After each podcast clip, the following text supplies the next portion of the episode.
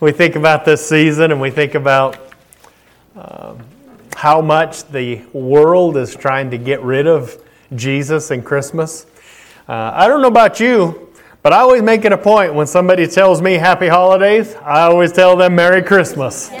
Absolutely. They can try all they want to to get rid of Jesus. I'm not going to let them do it. it isn't going to happen. I want to look in the book of Isaiah in chapter 9, chapter 9 of the book of Isaiah. And uh, the Christmas story, it should always be told. The truth of it, the power of it, what happened with, the, with Christ uh, coming to earth and being born as a child, and, and the, just the total magnific- magnificence of that. It's, it's amazing. Uh, Isaiah chapter 9. Everyone get there? Go down to verse 6, and it says, For unto us a child is born, and unto us a son is given, and the government shall be upon his shoulder, and his name shall be called Wonderful, Counselor, the Mighty God, the Everlasting Father, and the Prince of Peace. And Lord, thank you for the season that we have, what it means, the power of this season, and the, the, the act that you did, Lord, and how, how it changed the world. And I thank you and praise you in Jesus' name. Amen. Amen.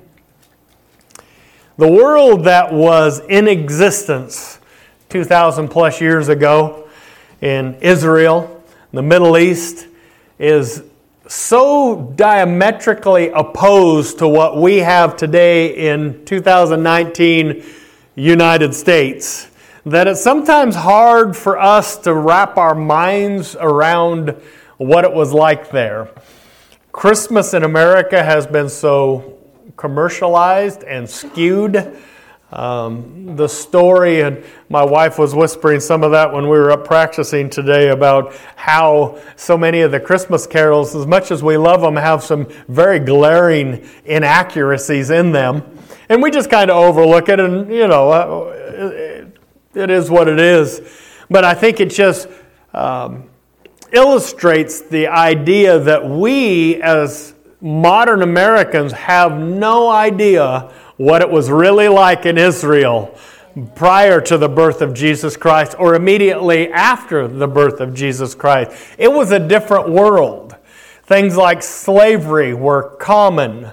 Uh, uh there was not the, the focus on the um, on raising a family in the close knit way that we see today. There was, um, of course, I've mentioned before, children and, and women, slaves, had no real value.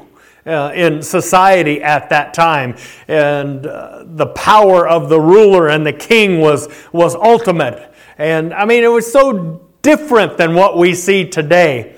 But what we do know is that because Jesus Christ was born of, as a baby and walked this earth, the world has never been the same. And every part of the world has been impacted by Jesus Christ. There's, there's not a place in the world that hasn't had some kind of, a, of, a, of an impact because Jesus Christ was born. And that's ex- exactly what Isaiah said. Uh, a child, a son is given. This son is given. God in his ultimate plan, knew that there was no way to redeem him, to redeem his people unto himself without giving his son. He couldn't give anything else to do it. They, they, they sacrificed bullocks, they sacrificed lambs, they sacrificed these things, but they were only a stopgap. It, it, it, it didn't wash away the sin. It didn't com- completely cleanse the people from their sin. And just any man couldn't do it. Because how can you sacrifice, how can you go to, to the cross and die for uh, somebody else's sin when you're a sinful man yourself? Amen. That doesn't work. It had to be a sinless person that died on a cross, and the only one that could do that was God Himself. And so God came down in the form of a man and, and, and walked this earth. And so He left heaven, He gave it up. Can you imagine that? I mean, think about You're Almighty God. You literally spoke the world into existence. The Bible says that by Jesus Christ, all things exist. Jesus created it all. He spoke it into existence. And the power of God brought this whole universe into play. And He, in ultimate power and authority, who can span the universe in the palm of His hand, comes down to this one little planet called Earth and is born as a person, as a human, and allows His creation to torture Him. That's amazing in and of itself, right there. I don't think I would want to do that. It wouldn't really be high on my list, but God gave it all. He gave away His power, He gave away His authority. He gave away his throne. He gave away his heavenly dominion. He gave away his comfort and he gave away his pride. He gave it all away. He put it all away so that he could come and be born as a person on this earth. And the Bible says that the government is on his shoulders. Now, that, that word government there, that mishra in the, in the uh, Hebrew, it occurs only twice, and, and it's right here together. And it, basically, it denotes the burden. In, in that day, the, the translation understood that, that government was a burden. It hasn't changed in all these years, it's still a burden. That's what government is. like an old TV show I saw one time, and the, the, the head character said, uh, Son, that's what governments are for, is to get in a man's way. And there was a lot of truth to that little statement right there. So all the government, all the burden, all the pressure, everything was on his shoulders. And, and that's what that, that he did was carry the burden of mankind.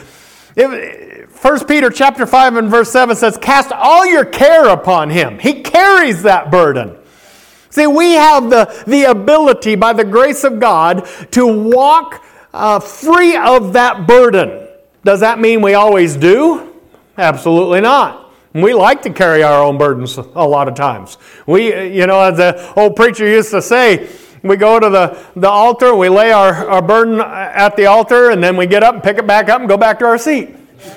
That's so often the case. But God has given us that ability because His Son carries that burden on His shoulders. We don't have to carry that burden. We can lay it on Him and walk away from it. The power of God gives us freedom from that burden. And He was called wonderful. Now, they often say wonderful counselor. That's not what it says there. He was wonderful, comma, counselor. he was wonderful in everything that he did. He wasn't just a normal child, he was wonderful in everything. Matthew 7 28 says, And it came to pass when Jesus has ended these sayings, these people were astonished at his doctrine, for he taught them not, not as one having authority, not, or as he taught them as one having authority, and not as the scribes. He wasn't just a normal man. He spoke with that wonderful. He taught with that wonderful. Everything he did on this earth was wonderful. He lived wonderfully. He walked without sin on this earth. That's quite a task in itself. He walked without sin on this earth. What a, what a wonder that would be. How many problems would we not have if we hadn't fallen into sin ourselves? We do it our, to ourselves. He defeated death wonderfully. The devil couldn't put death on Jesus Christ. He walked free of that death. He ascended back into heaven wonderfully. Now, of all the events that ever happened on, on earth, I think that would be a, one of my top 10 that I would want to witness personally was when Jesus Christ ascended back up into heaven. That would be totally cool to see. To watch the Lord just rise and, and, and, and the power of God. It would be wonderful to see that. I would love, I don't know, to watch him come up out of that grave. I'd, I'd like to see that too. I, I, there's, there's a lot of things I'd like to have seen. I would have loved to have watched him walk down the street and heal people. I guess uh, uh, of those top 10, all of them would be during that time when Jesus was on earth, I think. I'd want to see that. I would love to witness that. But he is also the counselor, he's the one that gives us wisdom for our life. We have people that go to psychologists, psychotherapists, and, and, and sociologists and whatever just they go to. And, and I saw a report, I wish I could remember the numbers, but they, they said something to the effect of that, that people who have mental illness, if they go to a psychiatrist, they're, they're you know, 20% chance of being well within a year. And if they go to a psychotherapist, there's 30% chance of, in a year. And, and it went down the line. And then, then it said if they don't go to anybody, they're like 80% chance of being well within a year. You're, you're better off if you don't go to the professionals. but Jesus is the counselor. How many problems would we not carry if we quit going to people to talk about the problem, and we actually went to God to talk about the problem. Because most of the time, we're looking for somebody who agrees with what we're doing. I used to drive me crazy when one of my brothers and his wife were always fighting, and she would go find her, her friends, and, and they would just, you know, get together and talk about how awful of a human being he was. And by the time they were done, she was pretty worked up by the time she got home. But she didn't want to talk to us because we would tell her the other side of the story as well. So they, she always wanted to look for the people that agreed with her. Well, we, we tend to do that. You know, we want, if we're mad at somebody, we want somebody to say, You're right. Boy, that person, that dirty, rotten dog, man, you have every right to be angry at them. Always amazes me in all of the thousands of people I've met who are divorced. I've only met one or two that were ever the cause of that divorce. Amazing. It was always the other person. I, I, always end up with just that one side, the, the innocent party. it's incredible how that is. I always, I always make comment that God forbid if anything ever happened to my wife, I'm pretty sure I would just be single for the rest of my life because if I met somebody and, and she was divorced, I'd want to go find her ex and talk to him. What is she really like?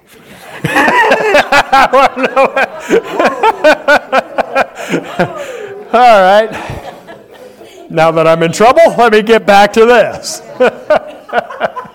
we, we fail to get the counseling that we truly need because we fail to go to God with it.